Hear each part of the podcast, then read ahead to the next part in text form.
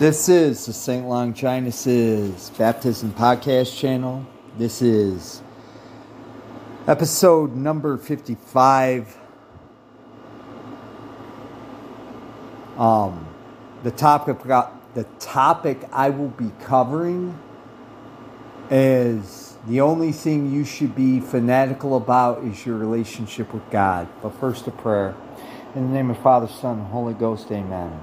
All that I am, all that I have, all that I do shall be consecrated to the service, honor, glory, and exaltation of the Immaculate Heart of Mary, the Sacred Heart of Jesus, and the heavenly kingdom. In Jesus' name I pray. Immaculate Heart of Mary, please pray for us. Sacred Heart of Jesus, please pray for us. Amen.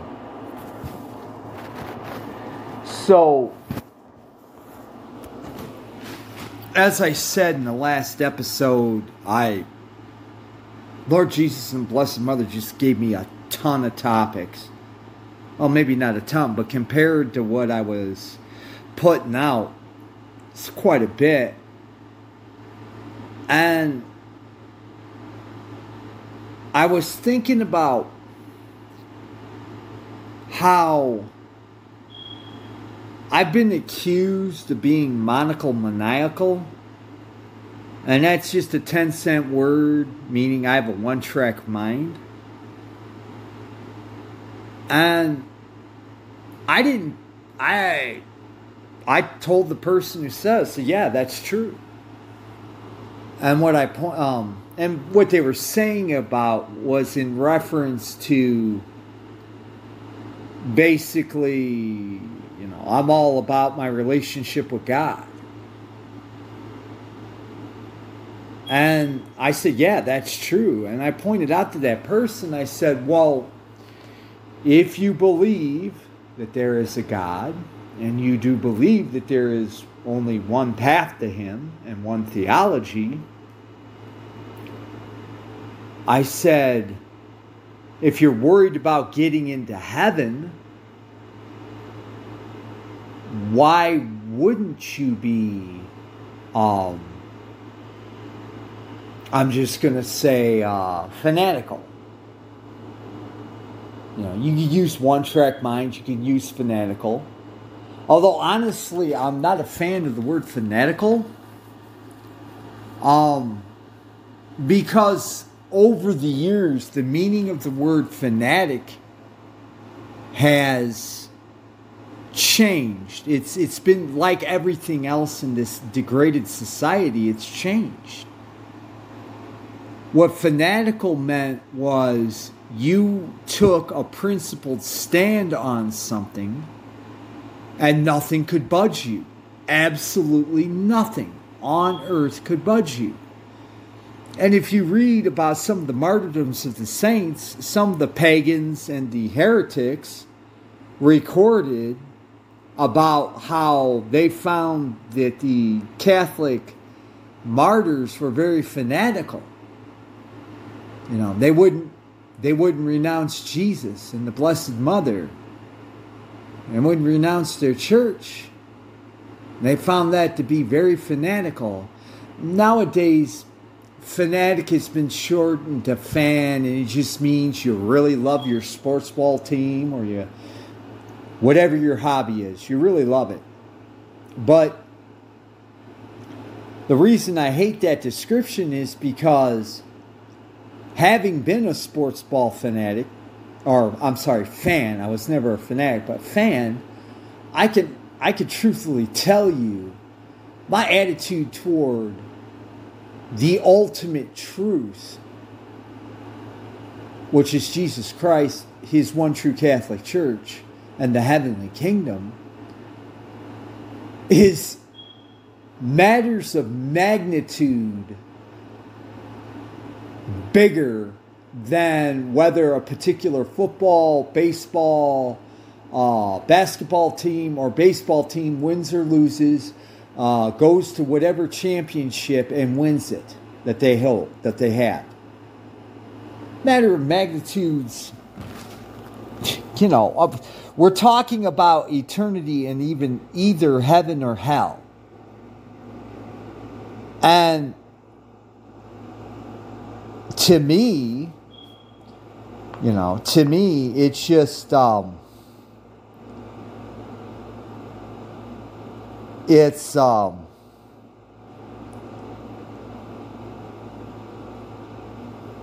it's puzzling to me how you could have any different attitude other than that.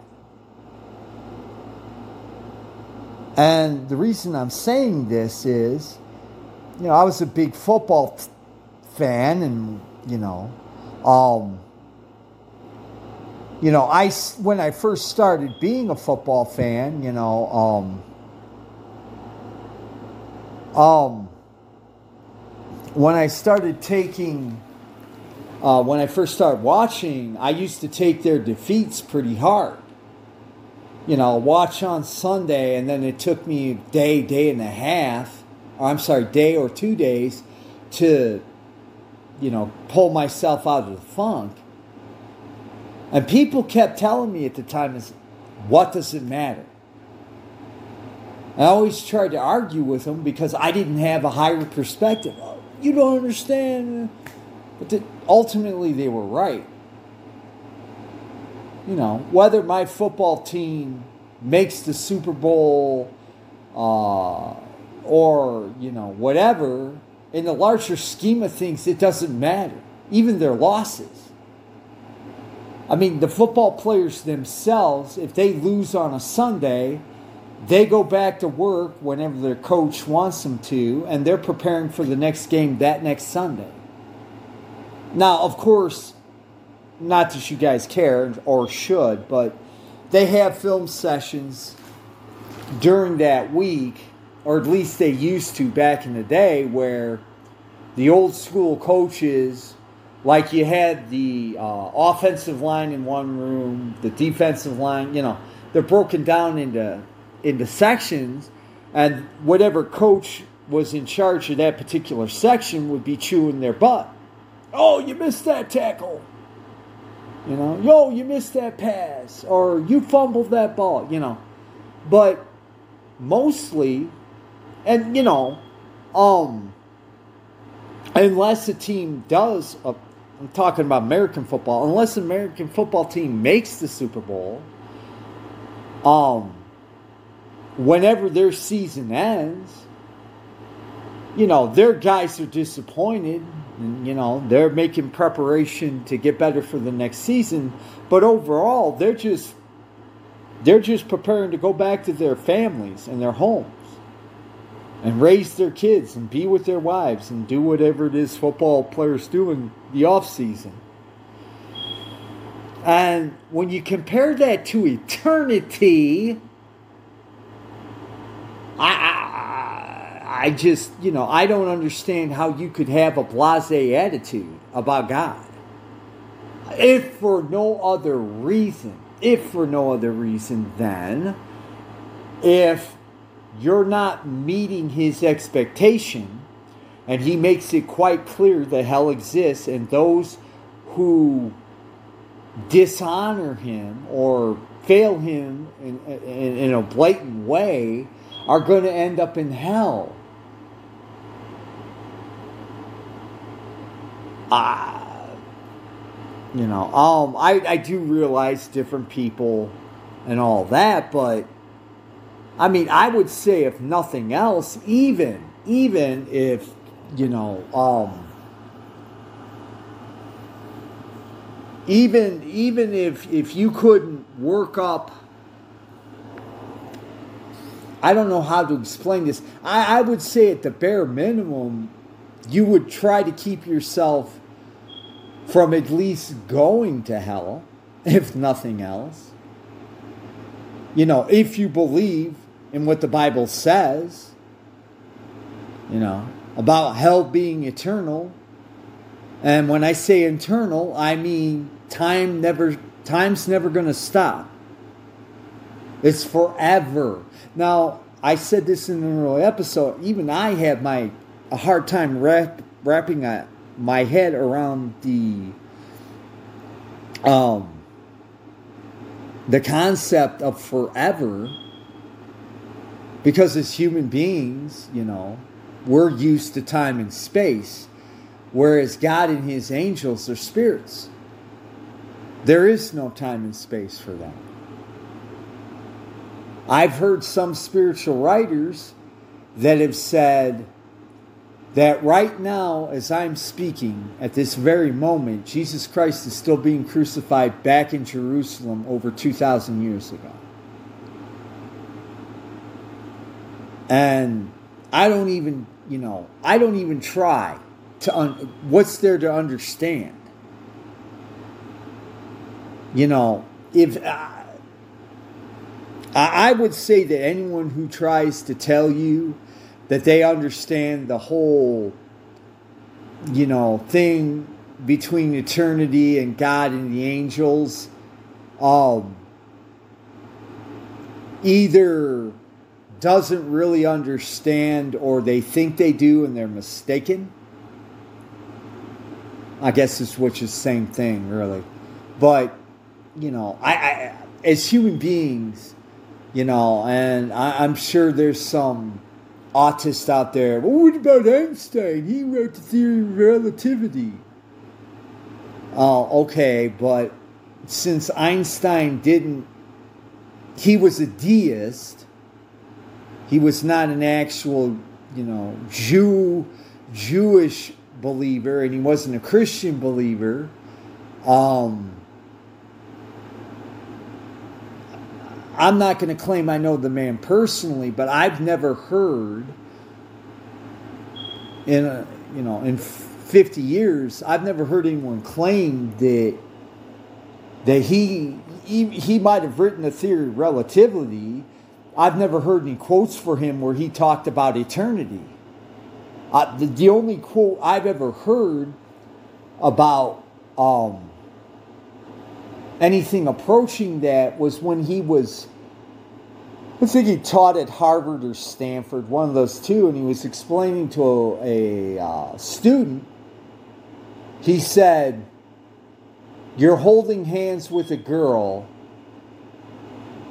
and it seems like forever.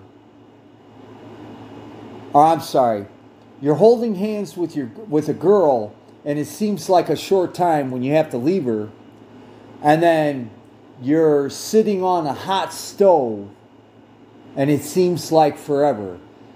That's relativity. Um, I know there's going to be somebody out there. Well, that's that's just talk about eternity. Um, maybe maybe in a very superficial sense, yeah. But given the context of that quote, um, he's just talking about if you're sitting on a hot stove until you get off the hot stove while you're burning your butt on the hot stove, it seems like eternity.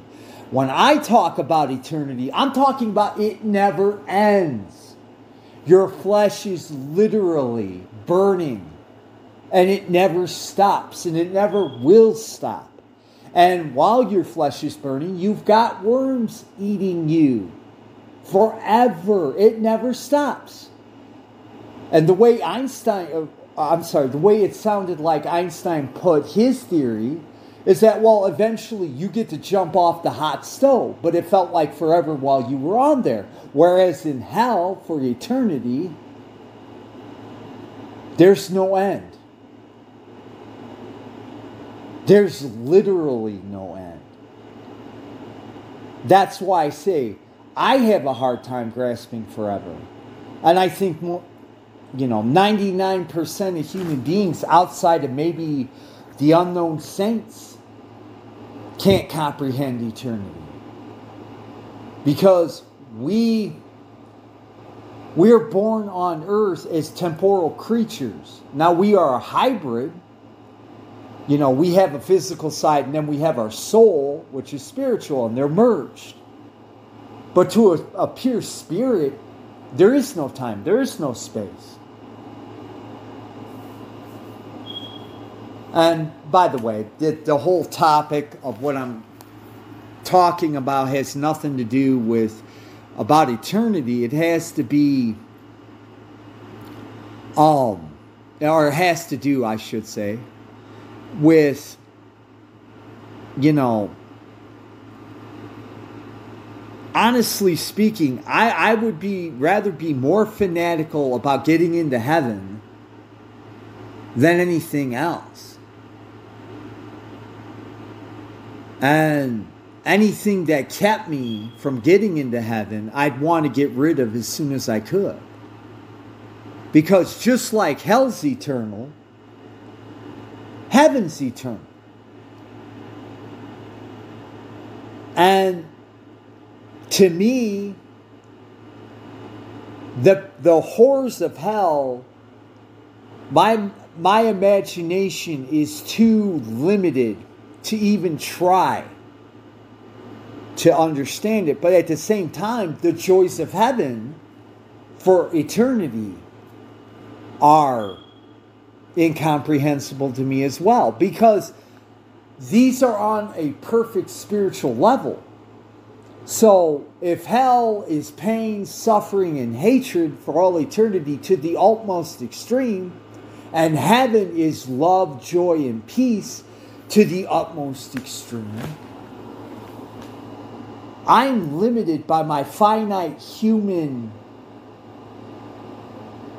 um, frailties that um, I can't comprehend these things. Not entirely. Well, not even a little, really. And now there have been saints. Uh, Father Bernard Utley, in his Spiritual Life series uh, on SoundCloud and Spotify, talks about how there have been saints where God gave them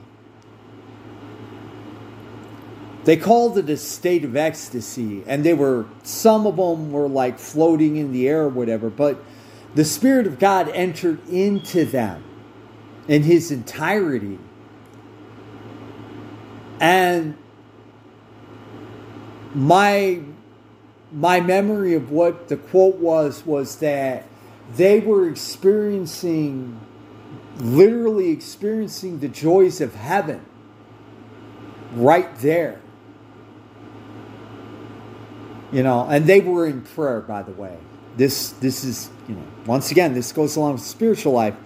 Um but they were in prayer and god entered into them and and gave them a brief glimpse of what heaven was going to be like and when they talked about it, they said it was indescribable they literally could not describe it and some had even said that they wished they could have died and gone to heaven at that moment.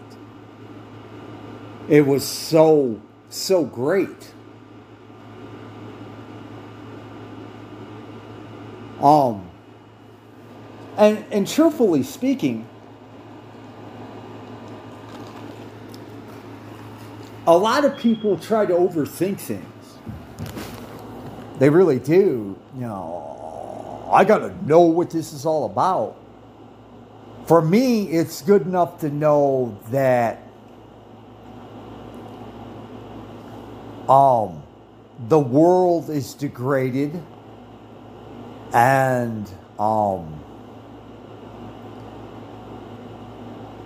and that's going to bring me to another point but the world is degraded uh, i can't speak for any of you speaking for myself um, I'm not going to claim I've had the worst life, but uh, I'm at the point right now where um, I don't want to be here anymore. Now, when I say that, that doesn't mean I'm going to go kill myself or anything. It just means that there, there's nothing on this earth that would entice me. If I had a choice between staying here and going to heaven, there's nothing on this earth that could entice me to, to stay here. Nothing. You know, I, I could have uh, a harem of a thousand Hollywood starlets and uh, supermodels, uh, live in a huge uh, chalet in Switzerland, and ha- have access to all my wants and desires, I wouldn't want to be here. Which leads me to my second point about um, being fanatical about God's truth. which is that I've said this in a prior episode. Uh, Saint Therese of Lisieux, the um, you and the Vatican II sect will know that she's the little flower. She's quoted as saying, "The ship, I'm sorry, the world is your ship, not your home." Meaning, we have to do our time on Earth in order to hopefully make it into heaven, even if we have to go to purgatory. But as I never get tired of saying, you know, some people get it twisted and think, you know, you spend eternity in purgatory. No. You go through purgatory so you're pure enough to get into heaven. And the only way you get into purgatory, you can't have mortal sin. You can't have mortal sin when you go to heaven. I mean, uh, period. Now, if you have venial sin, that's exactly what purgatory is for. You know, some minor, unconfessed sin. Um, and I find a lot of people that think it's fanatical to like be excited about God and His Blessed Mother are the same people who pretty much lead a normie existence. Now, when I say normie, I'm just saying they're no different than their secular neighbors. They've got their little distractions. Maybe it's uh, video games, maybe it's uh, Netflix, maybe it's uh, oh, uh, comic books, maybe it's uh, board games or sports ball or politics. You know, pick your hobby. And to them, it's incomprehensible that you would renounce everything just to make sure that you could get into heaven. And this is not a slam against those people. I disclaimer everything I'm talking about, I've either been guilty of in the past or guilty of right now. Now, right now, um, I'm I'm not that mindset, but I used to be. You know, because you know, I I had no conception. Number one, I have no conception of hell, but number two, um, the, the, the fact that God loved me and wanted me in heaven to me seemed like a sick joke.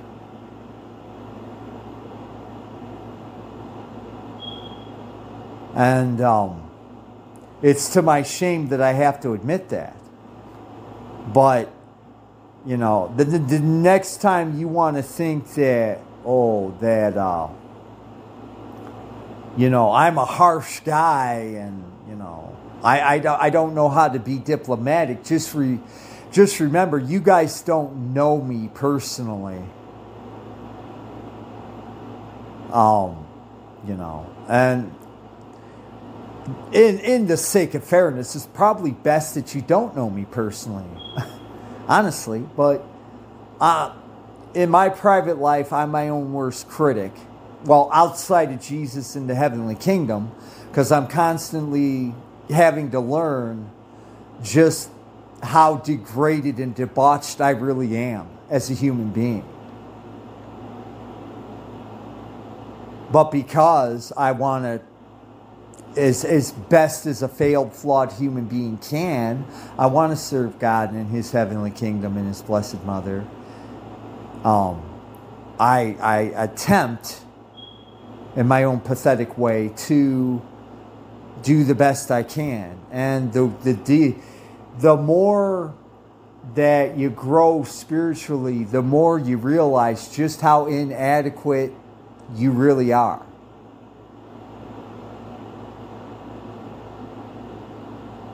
And honestly, how could it be any other way? Really, how, how could it be any other way? We're talking about God who is perfection himself, his angels, who maybe not as quite perfect in in their essence as he is, but I'll tell you, an angel's a heck of a lot more uh, perfect in their essence than a fallen human being is. And then think about his blessed mother. I don't know if I covered this when I talked about the blessed mother, but she, one of her titles is the Queen of Angels. Her essence, while it may not be as perfect as her sons and God the Father and the Holy Ghost, is more perfect than that of the angels and saints. Now, I'm sorry if you're like a Protestant or a secularist and this is all Chinese to you, but I guess you're listening to the wrong episode. But she is literally the queen of angels and saints because her essence is is so much more perfect than theirs. And so you know, lately I've come to the conclusion that um and there you know, this is just common reasoning. I'll never I mean, even even if Lord blesses me to go to purgatory and actually become a saint in heaven, my essence will never because my essence is flawed I will never be able to to pay or uh, repay, I should say, repay or you know, all all I could do is just this. This is the this is literally the mercy of heaven. I will once I get through the refining fire that is earth, and if I am allowed to enter into heaven the one thing I will have will be perfect gratitude and perfect love toward God and the heavenly kingdom. And I'll take it. I'll take it. Because if you're taking if you're taking your relationship with God seriously, you should never be satisfied. Never. Father Bernard Utley, when in his series of the spiritual life, talks about this. You know, if if you're sincerely and honestly trying to grow spiritually, you're never going to be satisfied.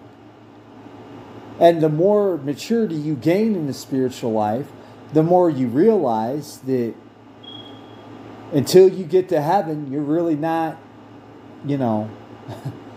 you're because you are weighed down by your fallen human nature and um, your carnal flesh, you're never ever going to be able to serve God perfectly. You well, there are the saints, of course, but I, I, I will uh, continue to state this theory. I think that the saints have been predestinated to for sainthood.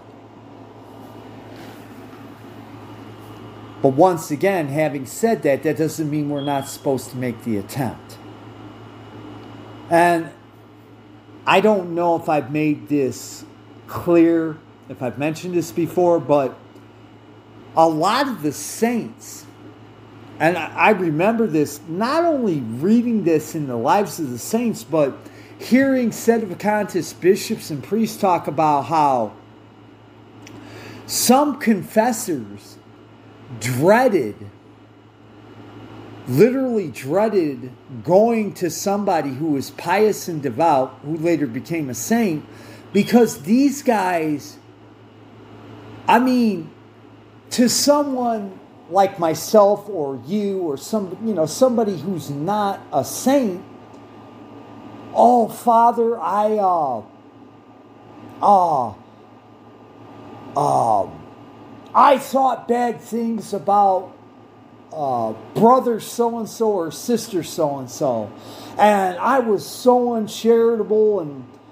you know this, that, and the other. And the father said, "What'd you think?" Oh, I got annoyed at them because you know they can't help themselves, but they do this thing, and it really annoyed me. And I got I I didn't say anything, but I got just inside, I, I wanted to like yell at them.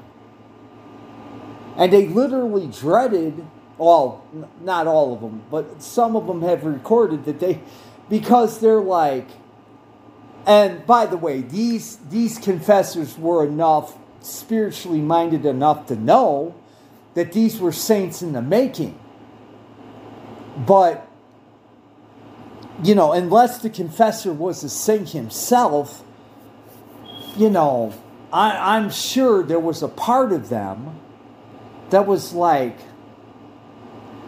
um, probably, you know, if, if they were sincere, and I would have a hard time imagining otherwise, but they were probably thinking to myself, oh my goodness, this person is actually considered themselves the worst sinner for having a bad thought about a a fellow monk or nun or maybe a neighbor or family member or whatever. But they didn't express it. It was just inside their head. And that is intimidating. It is intimidating. And i suspect the reason why a lot of people um don't try for piety and devotion is because they're probably, this is just my theory, that they're probably intimidated. Because I ain't gonna lie. I ain't gonna lie. Um, when I started listening to Father Bernard Utley's series last summer, and I started reading the lives of the saints and some of the the the writings of uh, spiritual writings, I'm like, there's no way in heck a person like me can do this. There's, I I'm not even a pimple. I, I'm not even a wart on Saint Teresa's pinky. More or less the the the godly saint that she was. I cannot do this and it's very you know i'm speaking for myself you know i'm not i'm not i'm not trying to be presumptuous and speak for anyone else but that's very intimidating when you a matter of fact bishop sanborn uh, he's i don't know if he's still doing this because the the podcasts are have not been released. The free podcasts have not been released from the recent seasons, but in the earlier seasons, um, he said that you know he would get discouraged when he would read about a saint who had a bowl of watery soup and then thought he was a glutton for having it or something along those lines. I mean, it has been a little bit since I've listened to that episode, but he was talking about that, and he's, you know, I, I remember thinking, of, you know, thinking to myself, yeah, well, I don't blame you. You're actually a prelate. You're actually a prelate, and you're probably a very holy man, or at least holier than I've ever been. And you're getting intimidated? Imagine how I feel but here's the beauty about a relationship with God. Number one, He's not going to put on you any more than you can handle. And it's sometimes it's easy to forget that, especially in the heat of the moment. When two of your kids are bickering and arguing, your wife's sick in bed, and, you know, not her best self, and maybe you have to go into work and your boss is being a real a hole and maybe you're having a flat tire or whatever, you know. It's hard to remember that. And as a flawed human being, you know, unless we are on the road to sainthood, we have a hard time remembering that. Because being human beings, we, we live in the moment, you know. When somebody's screaming in your face about a $5 burger or some, you know, some triviality, stupidity that doesn't matter in the larger scheme of things. It's hard, it's hard to remember that God's got your back and His blessed mother and, and the heavenly kingdom. They've got your back. It's hard to remember that. But He's not going to put any more on you than you can handle. And the other thing is, too, this is why I keep talking about divine providence. If you read the very basics about divine providence, it is written quite clearly that the stuff that we go through on earth is actually meant to take out the spiritual garbage that's hidden deep within our soul. Um, this was something I, I honestly speaking, I don't even think I fully understand, but our souls are so deep. And I think I mentioned this in another episode, but you you can think consciously that you have the right um that you have the good intention and uh, um, a proper attitude and not even realizing that you've got some sins that are so buried deep inside of you that it's actually coloring how you're behaving. You have the right intent, you have the right um, mindset, but the sins that are so buried deep inside, you're not even aware that these things are actually coloring how you're acting. And then the last thing I will say about that is is is that um if you're honestly and sincerely striving for piety and devotion because God is your maker, your literal author, he's the author of everything. Um he he's not he's not going to leave you to fight your battles on your own.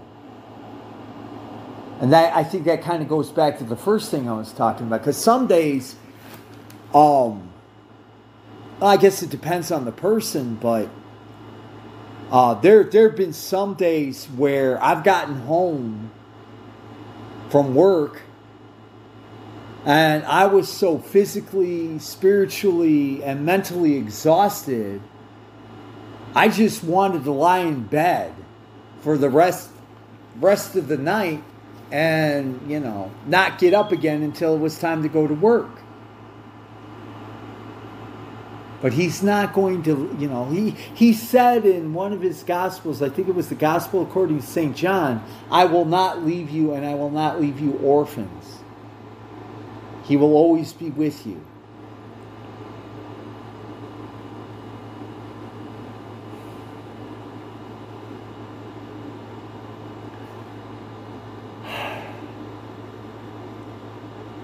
But I think the actual the actual topic I wanted to talk about was God's truth. I just spent almost 40 minutes just talking about a relationship with God, not necessarily being conversant in His truth. But um, I've stated this ad nauseum without without having an un, at least an understanding of his truth. And when I say his truth, he is truth himself. So, in order to know him better, you have to know his truth. The only way you get to know his truth is by being in his church and being taught his doctrines. But as I've also stated, there's more to it than that. You have to do, you have to literally develop a personal relationship. And while I'm on this subject, I've, I've, I've heard Vatican II types say, Oh, they asked me if I have a personal relationship with Jesus. I take him, I take him in the Eucharist every Sunday. Well, yeah, that's the physical. That's the physical closeness. And you are taking his divinity. Um, I, I don't want to be accused of being presumptuous or talking above my pay grade. So I'm going to state the following statement like this To my knowledge, Jesus Christ gave us the Eucharist, his body, blood, soul, and divinity, that we may be spiritually strengthened enough that we may stay close to him. Let's just say you go to church every Sunday. You're blessed enough to be able to go to church every Sunday and receive the sacraments. The my understanding of how the Eucharist works is that is your spiritual food to keep you to the next time, you know, throughout the week when you may not have, due to circumstances, may not have access to the Eucharist to keep you spiritually um, fortified. You know, to, to the best way I can explain fortified is is to strengthen your spirit not just to meet the attacks of your carnal flesh and the demonic attacks um, that are spiritual and sometimes you know people um, the devil's using people to try to, you know, wreck your your your frame of mind. That's what my understanding of the Eucharist is for. It's supposed to strengthen you, to help get you through until you can receive him again. So you know, and I will admit, when I was a Vatican II member, I used to love it when Vatican IIites um, would talk about how they get some Protestant online and heck, do you know your Lord and Savior? Yeah, I take him every day. Well, in their case, they thought they were. Uh, what they were taking was bread and wine, and that's kind of a tragedy in and of itself. I'll get to this in a later podcast, but um, I'll leave it at that.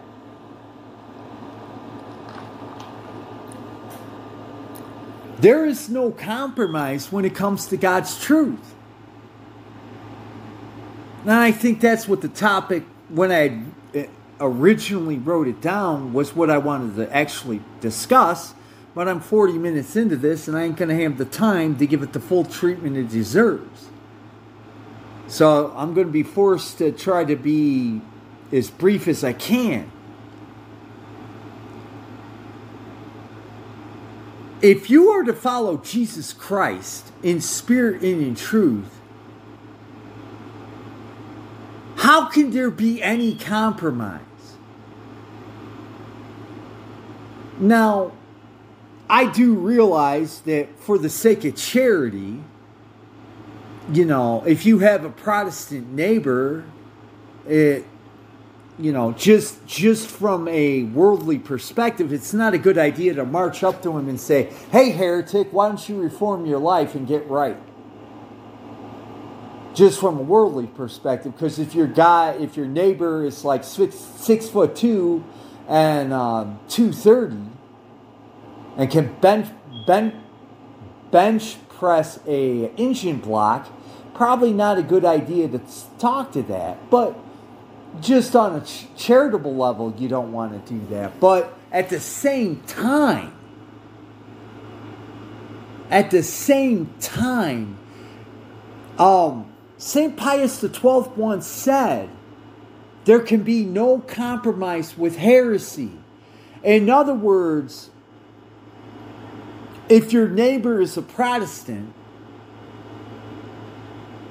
you know, when when you know, when he's talking to you and he's saying, that, oh, I know Jesus Christ, you don't nod your head and say, okay, yeah, whatever, because that's his immortal soul.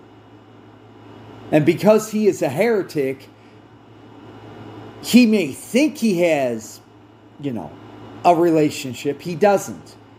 He's relying on his subjective feelings, not his objective intellect. And the same thing goes with Vatican II members. But there is no compromise. Um, I, I know you're going to find this hard to believe. A coworker back in the 90s once told me that I was uncompromising. And at that stage, I was a total heathen. I had no issue with that description. She's like, You're so uncompromising. I was like, Yeah, we're at work. If you know, if, if we're not if we're not doing what we're supposed to be doing here, then we shouldn't be here. Now, just take that concept from the secular and turn it to where it deserves to be turned, which is Jesus Christ and the heavenly kingdom itself.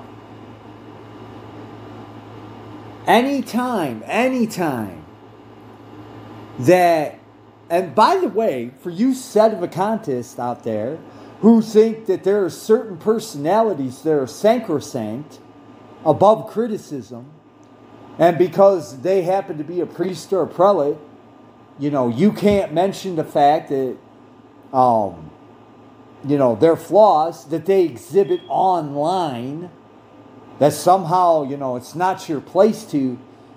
Welcome to the world of Vatican II because that's how you and your parents got Vatican II.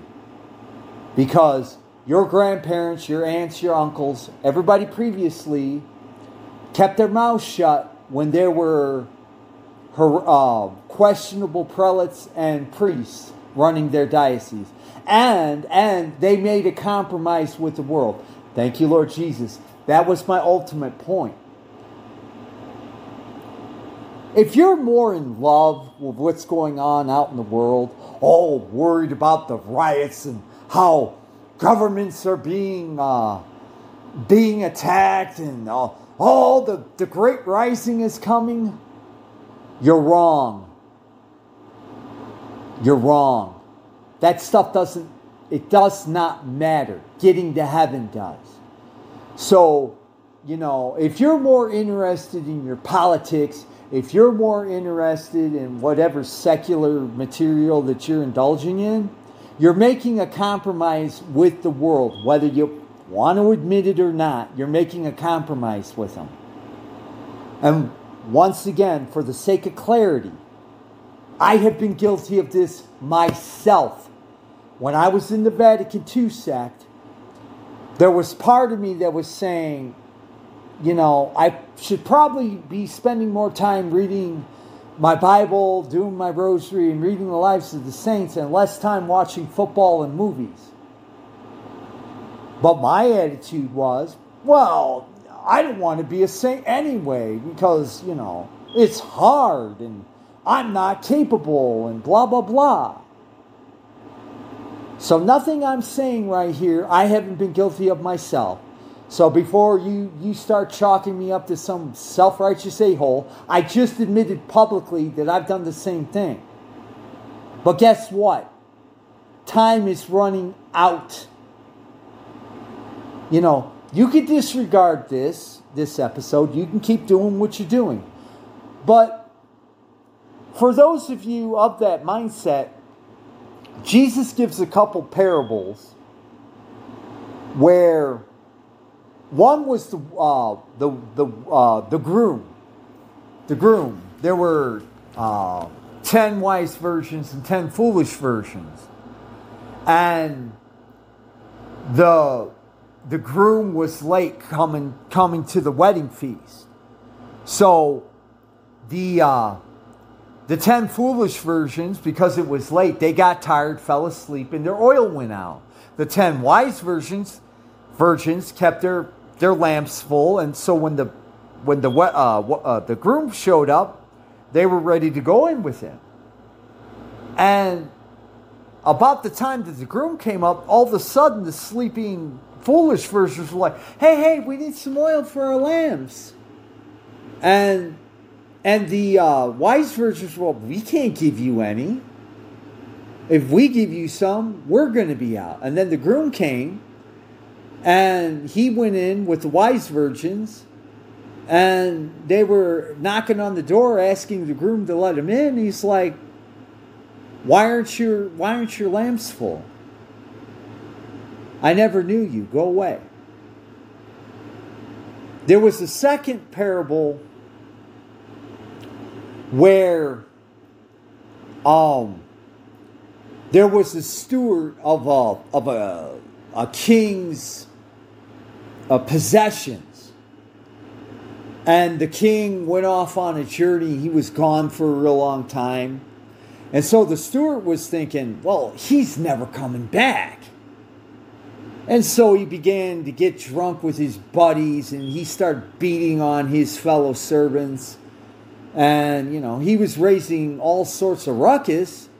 And guess who showed up but the king? King's like, What are you doing? And he stripped the steward of everything that he had. And in the parable, he tossed him out into the darkness where there was wailing and gnashing of teeth. You know, you can write this off. But none of us are saints. None of us. Well, I mean, there may be a, an unknown saint here and there, but because they're unknown, we don't know about them. For the purpose of this podcast, I'm going to assume that my audience is a bunch of people like me. We are not saints. We do not have the direct hotline to God.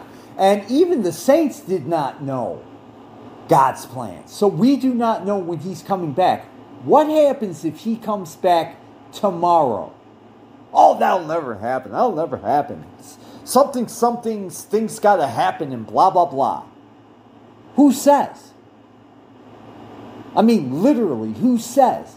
Because Jesus in his gospel says that he will come back like a thief in the night. Now, as near as I can tell, when a burglar's burglarizing a joint, he doesn't set off a flash grenade in the middle of the place, and he doesn't bang pots and pans together to announce his entrance. He slips in, takes what you have, and he slips out. It's his job. Same thing with Jesus. You know, a lot of people think that, you know, and it, because it's been theorized that there's going to be so. What happens? You know, once again, we can't assume that God's going to fit into our little box. He could very well show up in the next 10 minutes while I'm doing this podcast. So when you're making compromises, and by the way, when I say compromises with the world, I'm not talking about caring for your friends. Oh, I'm sorry, your uh, your family. I'm not talking about that. But I, I don't care if you're the mother or the father. It is your responsibility to make sure that those kids get taught correctly and properly.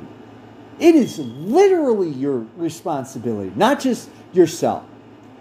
And being a parent is a huge responsibility if you don't want your kids turning out to be monsters. So, there is no compromise with anything. You know, not the world, not with yourself, and not with God's truth. So, it's we're we're we're pushing we're pushing an hour here. So i'm gonna go ahead and close out. Um i truly and sincerely hope and pray that you guys got something out of this. I really do. And to those of you who think i'm a foaming at the mouth lunatic if you gave me 50 minutes of your time i do appreciate it. And i don't care if you disagree with me and i don't i don't care if you think that um that I'm some meth head on bath salts foaming at the mouth. If you gave me 50 minutes and listened, I appreciate it. And I hope you get something out of it too, even if you disagree with me, even if it's later on down the road. Um, I'm praying for all of you. Oh, take this for what it's worth. I'm praying for all of you, and I'd like to see as many people get to heaven. Thank you for listening. God bless you. Have a good day. Bye bye.